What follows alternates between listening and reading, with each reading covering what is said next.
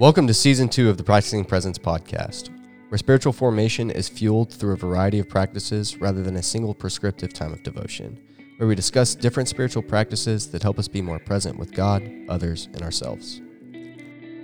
How's it going, practitioners? What up? How are we doing? Hope everyone is well. We are still in Inspired um, by Rachel Held Evans. Hmm? We are now on the sixth chapter, Gospel Stories. Yeah, and this is a real interesting one. Um because in the beginning of the chapter she poses this question. So what is the good news? If you didn't know, gospel just means good news. Yeah. Um and I have a friend, I think lots of people say this, but he was the first person I heard say it enough times with enough meaningful like oomph and emphasis that I was like, oh wait, that actually stuck. And this is my friend Josh Hilburn. And he says all the time, like, bro, if if your gospel's not good news, like you're just doing it wrong. Yeah, your gospel's whack, bro. Yeah, like if it's not good, Yeah. you're doing it wrong. Yeah. And so she says, she asked, that she posed this question: What is the gospel? What is the good news? And immediately follows it up with, well, it depends on who you ask. Because absolutely it does. Of course, it does. What I mean, just think about it. And she gives great examples in she the does. book. I, I loved some of these. Um, she takes one, two, three, four, five, six, seven, eight, eight different people, Yeah. Eight different people from the Bible, and tells you how different their understandings of the gospel are. Well, but then beyond that, later she goes on to talk about people she knows is experience with the gospel and how that's different. Oh yeah, and You we'll get there for sure. Yeah, and she talks a bit here about like D.L. Moody claiming that he can fit the gospel on a coin. Yeah. Um, and what she says is, but it strikes me as fruitless eh, to try and turn the gospel into a statement when God so clearly gave us a story, or more precisely, a person. Yeah. You can't you can't distill the gospel down into one thing, Well, we've been trying forever. but you can't. Well, and that's why they don't work. Yeah. Um, I remember I was teaching. I had done. I was on staff at a church, and I had preached the morning. And basically, I had preached. You'd have thought it was Easter Mm. because I preached from 1 Corinthians 15 Oh yeah. on like the importance of the resurrection. Right. because I kept hearing all these people walking around saying, "Well, Jesus died for your sins. Jesus died for your sins. Jesus died for your sins." Um, No, Jesus lived for you, bro. remember the cross. Remember the cross. Yeah. It's like, well, that's great because you don't get the resurrection without death. Yeah. But like, if death's the end of the story, who the flip cares? Yeah. Um, And, She talks about that here too, here in a bit. And that Sunday night, everybody showed back up for church, Yeah. and I just did like a little Q and A. Like, can we talk about this a little bit? And I made the comment in the sermon that the Romans road Mm. was garbage because it didn't include the resurrection. Yeah. When we got into that Q&A, there's a very sweet and kind little old woman that gave me a 5-minute lecture Mm-hmm. about the Romans road and how valuable it was.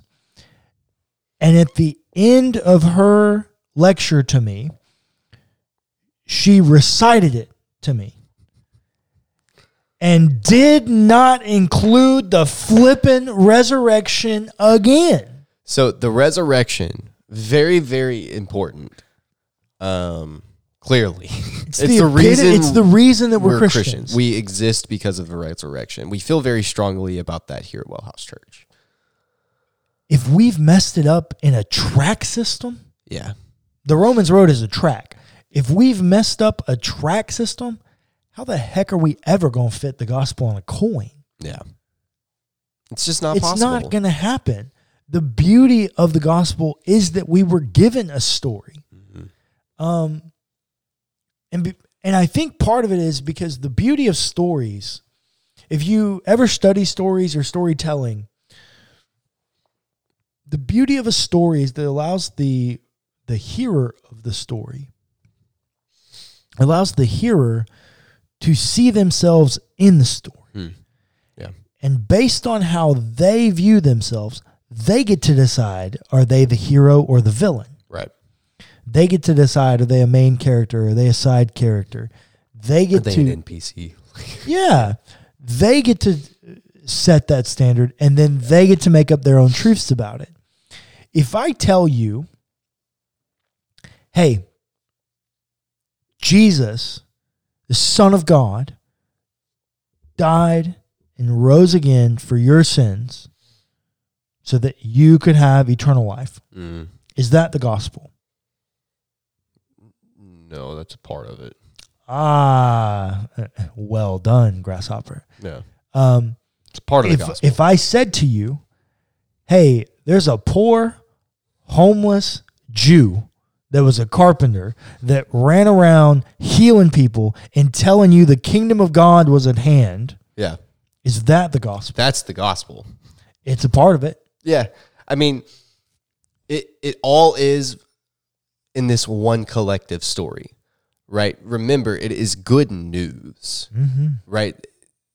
It's it's not a headline. The gospel is not a headline. It's true. It is good news. It's a story. It is a news story. If you were going to give it a headline, do you know what the headline would be? The kingdom of God is at hand. What what's the head what's the thing they put above Jesus' head on the cross? Mm, King of the Jews. King of the Jews. if you were ever going to have a headline of the gospel, it's probably that. And you know why? Because historically, Israel not really a powerhouse nation. Yeah. If you were going to be king somewhere, Israel probably not the place you want to be king if you got your pick. Fair enough. Once again, it's just another like the gospel is good news for the oppressed. Yeah. Um, and I feel like that is forgotten or lost when we try to put it in, you know, an elevator pitch, um, for lack of a better word or phrase. Um, putting the gospel into an elevator pitch, um, waters down the beauty of the gospel. It waters down the beauty of it and it also makes it less pliable for the individual person. Oh, I would 1000% agree with that. I have been guilty of using these things. Oh, right? yeah. Been on mission trips, used these watered down, um, scripted things that they teach you at base camp, Mm-hmm. right? Like, I've done that. Yep. I'm sorry, but it's just not helpful. It's really not. I used it. Guess what? It didn't work because it didn't fit the person that I was talking to. The person that I was talking to had a very different experience with who Jesus was Yeah. than what was being presented, than what I was presenting them. Yeah. I did not meet them where they were. I was trying to bring them into the narrative that I was taught. And that's because you were taught colonization techniques. That's right. That's right. That's absolutely right. I mean, I was having a conversation. Absolutely right. I was having a conversation with my friend Adam today, um, and we are basically talking about the Bible, and he was like, "Man, the Old Testament's really just a book of colonization," and I was like, "You know, He's kind of not wrong. that's facts, actually. He's yeah, it's just a book of colonization." Um, it's literally a small group, Mm. about thirty thousand people. They come out of slavery in Egypt and just colonize. Yeah. It's what they do. Um, really, really not a great, really not a great thing. And we've taken some of those practices and we have just, uh, especially American evangelicalism, we have colonized the heck out of people in some Yeah. really heinous ways. Um, it's not the purpose of this podcast, but No. But but no no no. Yes it is. Yes it is because we're forcing a gospel yeah, that doesn't fit. It doesn't work. When you're doing that colonization technique, you're you're not allowing the individual person to experience God on their own terms. You're trying to bring God to them on your terms. Well, and truth is, that's just what American evangelicals are doing, right? Yeah. They're trying to meet God on their own terms. And this is what I say all the time when I when I say I don't believe there's really that much objective truth in the world. Um, this is one of the things I mean because why do American evangelicals read the book as colonization and think that's a good thing? Yeah. Because we ourselves did the exact same thing Exactly. to a land that was not our own, mm-hmm. came in, killed, raped, destroyed Yeah. civilizations worth of people, Yep. and then made a treaty with them that somehow somebody thought was a good idea that we can come in and make a treaty with people because we're taking the land that was already theirs Mm. and we're going to relegate them to one of the smallest pieces Mm. of which also has the least amount of beauty and we're just going to stick you in Oklahoma we're just reading our own experience onto the text Yeah. and this is also to our conversation yesterday about reading and critical thinking those people did not think critically about what they were doing Mm. they received indoctrination Right. um, here, the gospel is a good news story because it allows the hearer to see themselves in it. That the encounter with a story is different than the encounter with a propositional statement. Yeah. Jesus died for your sins. Um, my investment, connection, emotional um, attachment to the story of the life, death, and resurrection of Jesus, so much more than if I just heard, hey, there's salvation in Jesus. Yeah. Both very true. One significantly more beautiful. And Rachel says it best this way Indeed, in Scripture, no two people encounter Jesus in exactly the same way.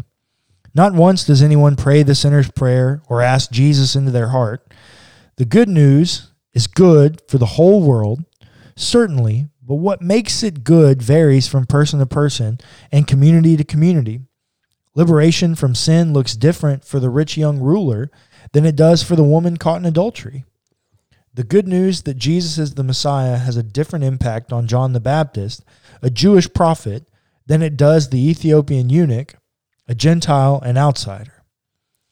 Salvation means one thing for Mary Magdalene first to witness the resurrection, and another to the thief on the to the thief who died next to Jesus on a cross. The gospel is like a mosaic of stories, each one part of a larger story, yet beautiful and truthful all on its own. There's no formula and no blueprint. Yeah.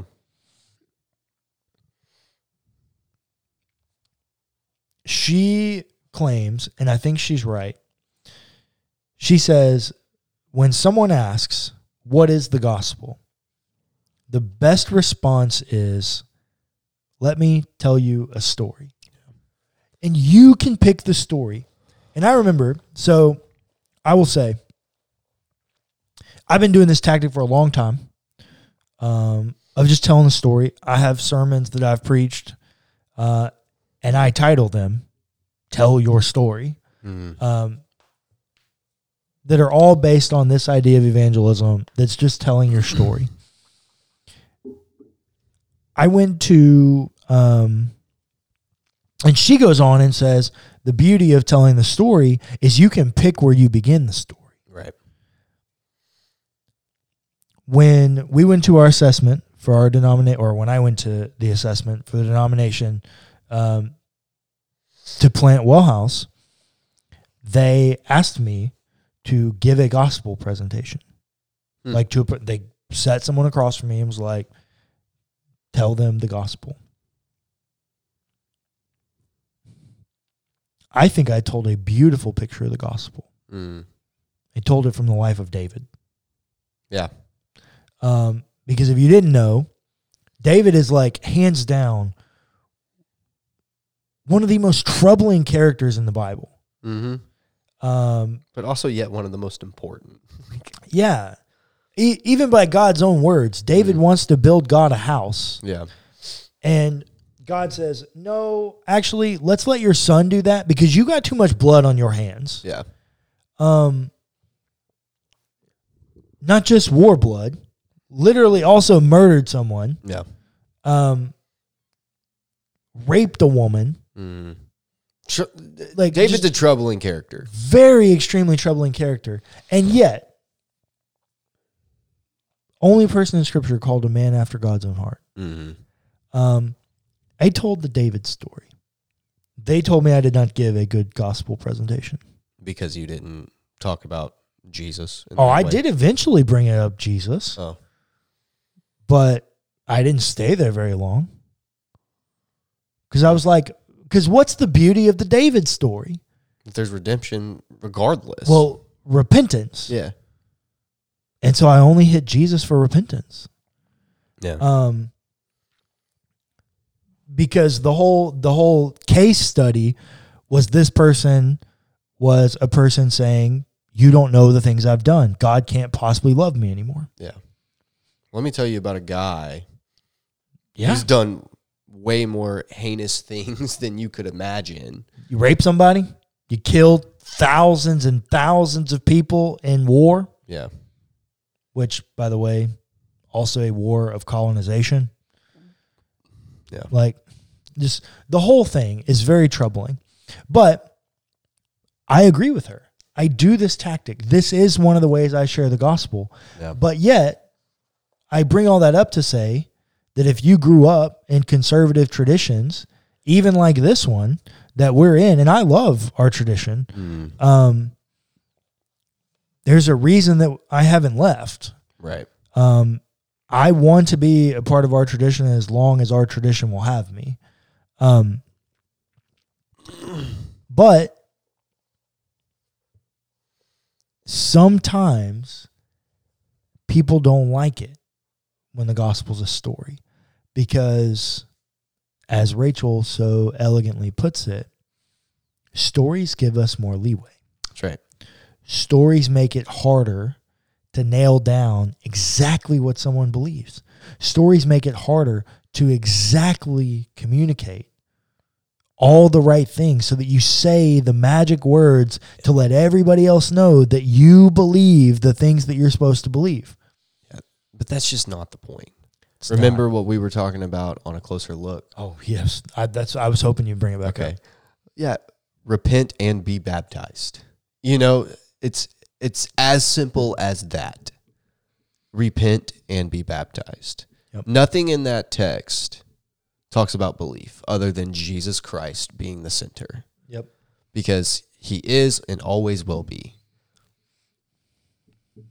We are not Christians without Jesus. It means little Christ. We have to have him. Yep. But beyond that, there's there's really not much else that that really matters for your salvation. Repent and be baptized. Live like Jesus lived. It's that simple. Agreed.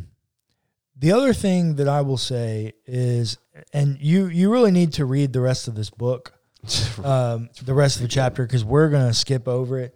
She has a great quote in here from Dallas Willard, yeah. which I think is fantastic. But one of the great takeaways from this chapter that I find or that I found that was so helpful is she puts an emphasis on the gospel stories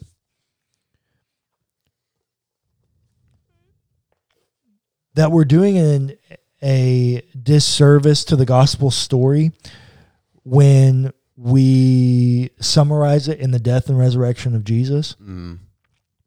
because Jesus lived Right. and his life, the modeling of him as an exemplar, is every bit as important as the God. Like it is a part of the gospel story. Yeah. Like Jesus lived. Yeah. And I feel like we leave that out of gospel presentations quite often.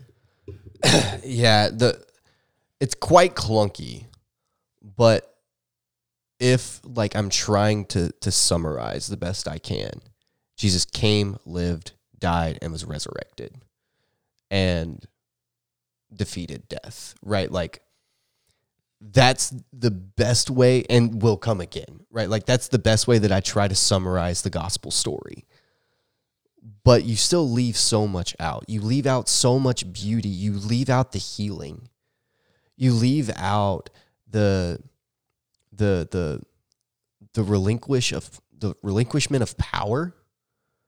Um you, you leave out all of these amazing restoration stories and people fight, fighting these conflicts inside of themselves, like the rich young ruler, right?